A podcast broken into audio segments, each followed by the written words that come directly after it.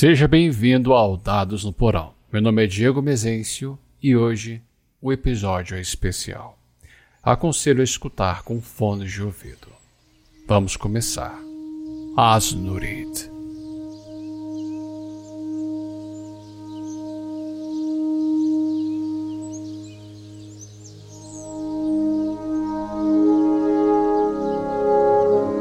O grande astro irradia o seu calor sobre o platô de Istra, uma vasta área composta por cumes arborizados da vegetação decídua.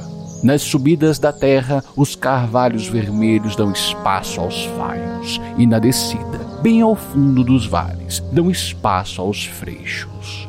O mar de ondas verdejantes, como descreveria os trovadores mas a região é conhecida por um outro componente da sua paisagem: o Forte Tenácitas.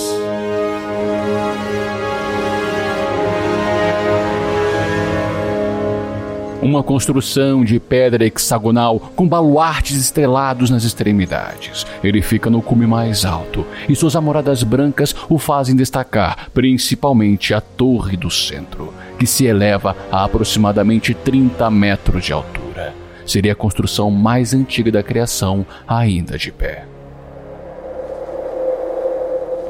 E ao sopé do cume, um numeroso grupo de barracas, fazendo o conjunto dos acampamentos de cinco grandes estandartes distintos, se organizam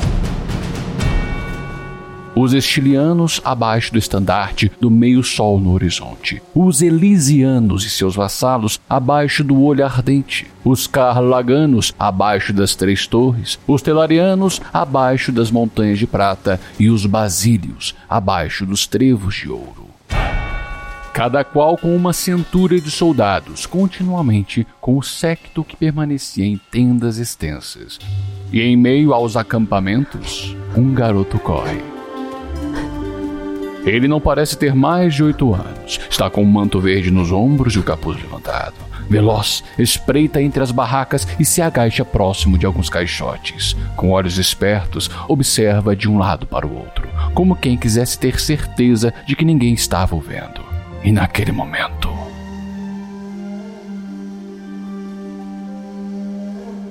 Um chofar soa pela floresta.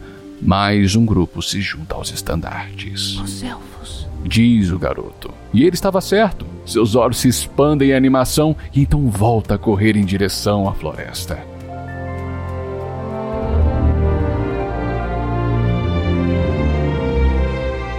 Só havia um lugar que os elfos poderiam estar passando: a entrada dos freixos curvados, a única rota que um grupo numeroso poderia chegar até o forte. Ela é cercada por majestosos freixos, cujas copas dobram para os lados, figurando o curvar que forma um dossel sobre a passagem.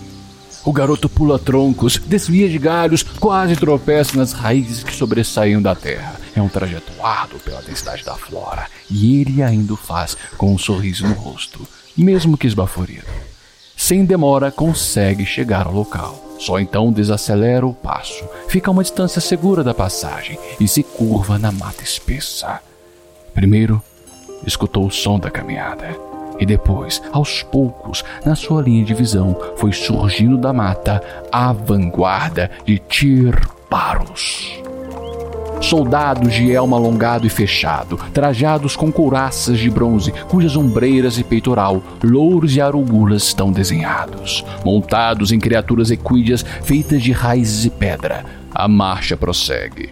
Logo atrás, suspensa em uma haste de lança, está o brasão. A face de Ur, raízes e folhas que formavam a feição angulosa do senhor férrico. Os olhos do menino foram para o meio da marcha, onde os lanceiros circundavam uma figura imponente. Um elfo sem elmo, de vestes pesadas de tons outonais, sua tez é amarelada, olhos de esclera escura e pupilas de um vermelho coral cristalino. Ele não tinha cabelo, portanto, as orelhas sem lóbulos e com pontas pronunciadas para o alto se destacavam. A voz de o elfo em questão leva a olhar na direção que o garoto estava.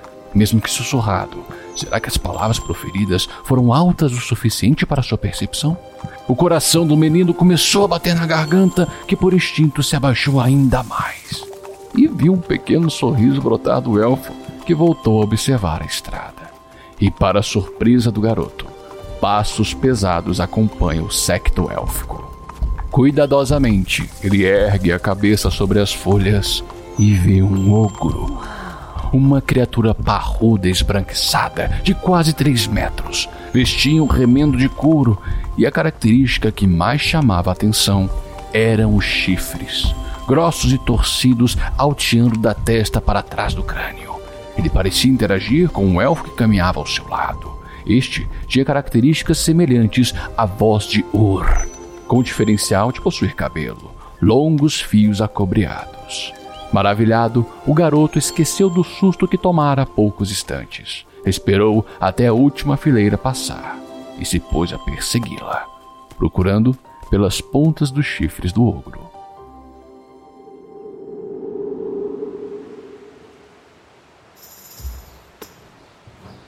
O grupo recém-chegado começa a se organizar no acampamento como um leme élfico, mas sem divisórias. Quatro grandes tendas, incluída a tenda de comando, são erguidas faceando o forte. Logo atrás, o secto se aloca com as liteiras e arcas com suprimentos e pertences, e a centúria será montada em quatro filas. E o ogro que andava com o grupo nada faz. Está sentado no tronco de uma árvore que derrubou. Tranquilamente, fuma seu cachimbo de piteira longa e dá baforadas coçando a barriga. Trabalhou muito? Pergunta um elfo sarcástico. Ele se aproxima com dois grandes canecos de cerâmica nas mãos. O ogro apenas abana a mão de um lado para o outro, a modo de dispensar o comentário do companheiro de viagem. Rezem, tome, wat er hazard, é chá de erva cidreira. O elfo entrega o caneco ao ogro e se senta ao seu lado. Sem cerimônia, o ogro traga o chá numa só golada e solta um longo. Hum, Está geladinho. Taisa, olha lá. O elfo aponta para a mata, onde a silhueta de um homem estava escorada em uma das árvores. Ele adentra a floresta assim que é avistado. Parece que nosso amigo quer nos ver. Unaldaf, vai em frente. Kur. Irei em alguns minutos. O elfo pega a caneca de cerâmica do seu amigo e se encaminha para o acampamento. Já o ogro continua a olhar na direção que a silhueta estava. Pensativo, pega uma pequena faca, tira o tabaco queimado do cachimbo e se levanta do tronco, se direcionando ao local. Ninguém o parou. É um ogro. Ele poderia fazer o que bem quiser. Ainda mais que ele foi até o forte representar o povo ogroide de Wentelar, popularmente conhecido como Mata Agreste. Ninguém tinha autoridade sobre ele. Com as mãos, ele afasta os galhos e até mesmo as árvores do seu caminho, que estalavam com sua força. E em poucos passos adentro, o ogro se depara com uma clareira. E aquele que os observava estava ali, sentado em uma pedra. Lacan, sem armadura, você parece acabado. Posso dizer o mesmo de você, Tumbar. O estiliano tira o capuz da cabeça. É bom te ver, velho amigo. E onde está Cálice? E ele diz que vem em alguns minutos. Se me der licença, eu vou me sentar. Tumbar olha para os lados. Não vê nada que possa usar como assento. Então se senta no chão. Estou velho e meus joelhos doem. Mas vamos para os finalmente, sim? Por que fomos invocados? Falarei quando nosso amigo se juntar à conversa. Assim não precisarei repetir. Hum. Entendo. Alguns segundos de silêncio pairam sobre os dois. Para cortar a tensão da expectativa, Tumbar se manifesta. Não pude deixar de notar a ausência de algumas bandeiras pelo acampamento. Estão atrasados? Não, eles não responderam ao Tratado de Torundar, com exceção de Narzaur, que simplesmente negou o chamado.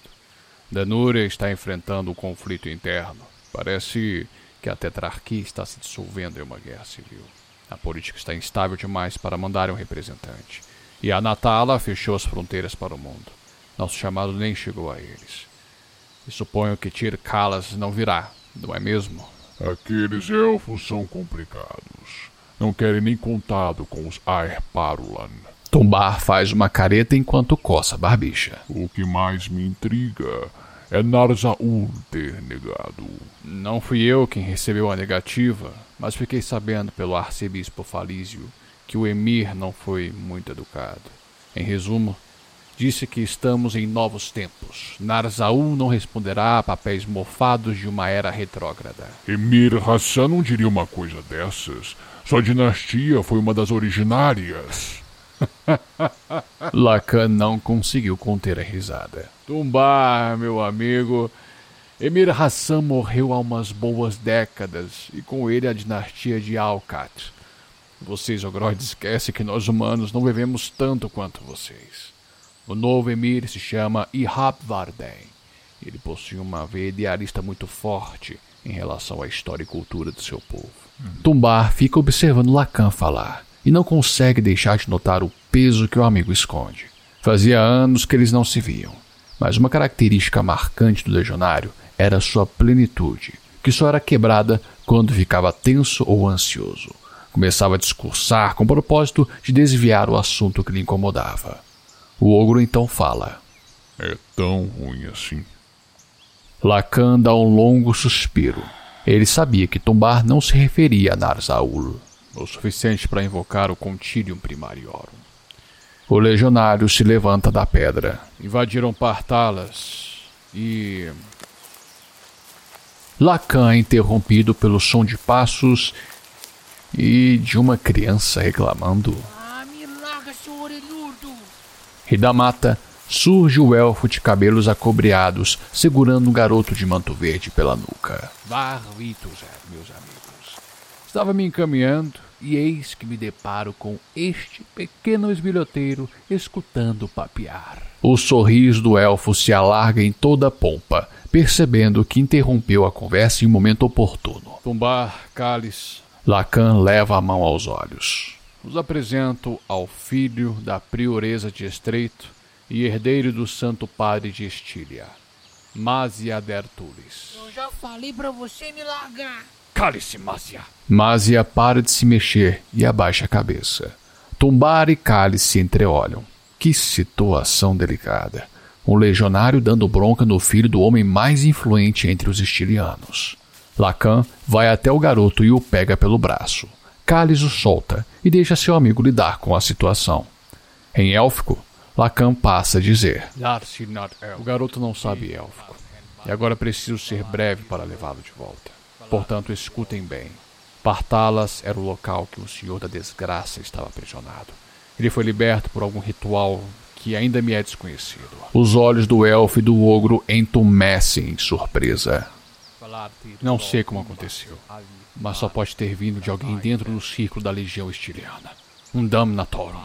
É provável que Matani esteja planejando libertar os demais males eternos. Protejam seus círculos. Mas alguém sabe disso? Kalis pergunta antes que Lacan parta. Sirlat, da Ordem Arcana de Ashir. Ele testemunhou o massacre em Partalas. Ele está aqui está estudando a forma como o Senhor da Desgraça foi liberto. Lacan faz uma pausa, escolhendo as palavras. Então solta. O Contilium Primariorum acontecerá amanhã, no primeiro raio de sol. E todos saberão da ameaça. Eles precisam saber. E se vocês conhecem mais algum membro de outros círculos, recomendo informá-los. Uma possível guerra está no horizonte. Sem mais delongas, Lacan parte da clareira, puxando o garoto pelo braço. Tumbar e Kali se entreolham novamente. A situação evoluiu de delicada para apocalíptica, pois agora se trata da possibilidade de uma terceira ruptura da criação.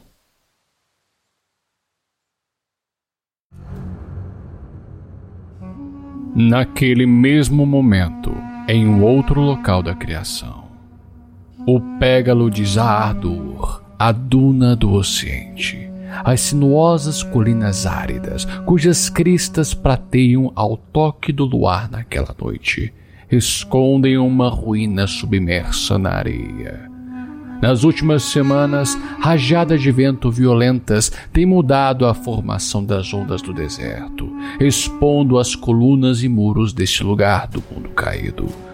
E na depressão deixada entre as dunas, destoa o piso de pedra calcária preservado pelas areias.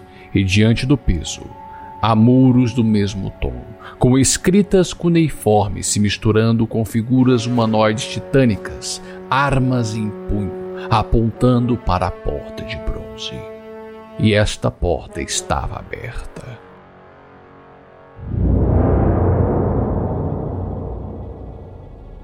Nas profundezas daquela ruína, um cântico ressoa e sangue se espalha. Corpos dos membros de uma expedição arqueóloga pintam os corredores subterrâneos de vermelho.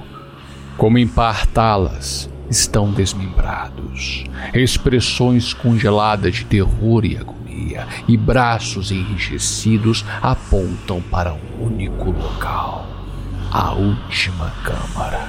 Uma rotunda guarnecida por seis estátuas segurando o teto que olhavam para o interior.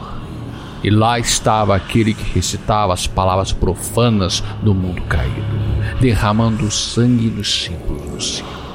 Suas vestes são escuras e o rosto é oculto por uma máscara de bronze, com desenho de uma face delicada, lábios volumosos e olhos que vertiam lágrimas de prata. E quando o chão fica totalmente embebido de sangue, ele sai do centro do círculo. Ergue uma gema negra e no fim do cântico arremessa no chão. Os estilhaços do mineral se dispersam no sangue e começa a solidificar, formando uma membrana de camada fibrosa, com vasos sanguíneos se entrelaçando até o centro. Aos poucos surgiu uma protuberância escura que rebombava como um coração. Ela cresce, cresce, cresce, estoura, liberando a geada do Evitel. O frio lacerante lastra o cômodo e os profundos corredores da ruína, congelando paredes, estátuas e os corpos em instantes. E o causador deste cenário mórbido, incólume ao toque da geada, curva-se faceando o chão, com braços estendidos, espalmados para o alto em reverência. E no lugar da protuberância está uma criatura anciã o rosto de ouro possui traços femininos, olhos reluzentes como prata polida, e o corpo enorme, untado com sangue, é composto de sombras fumegantes. Está incompleta, mas está ali. Seja bem-vinda.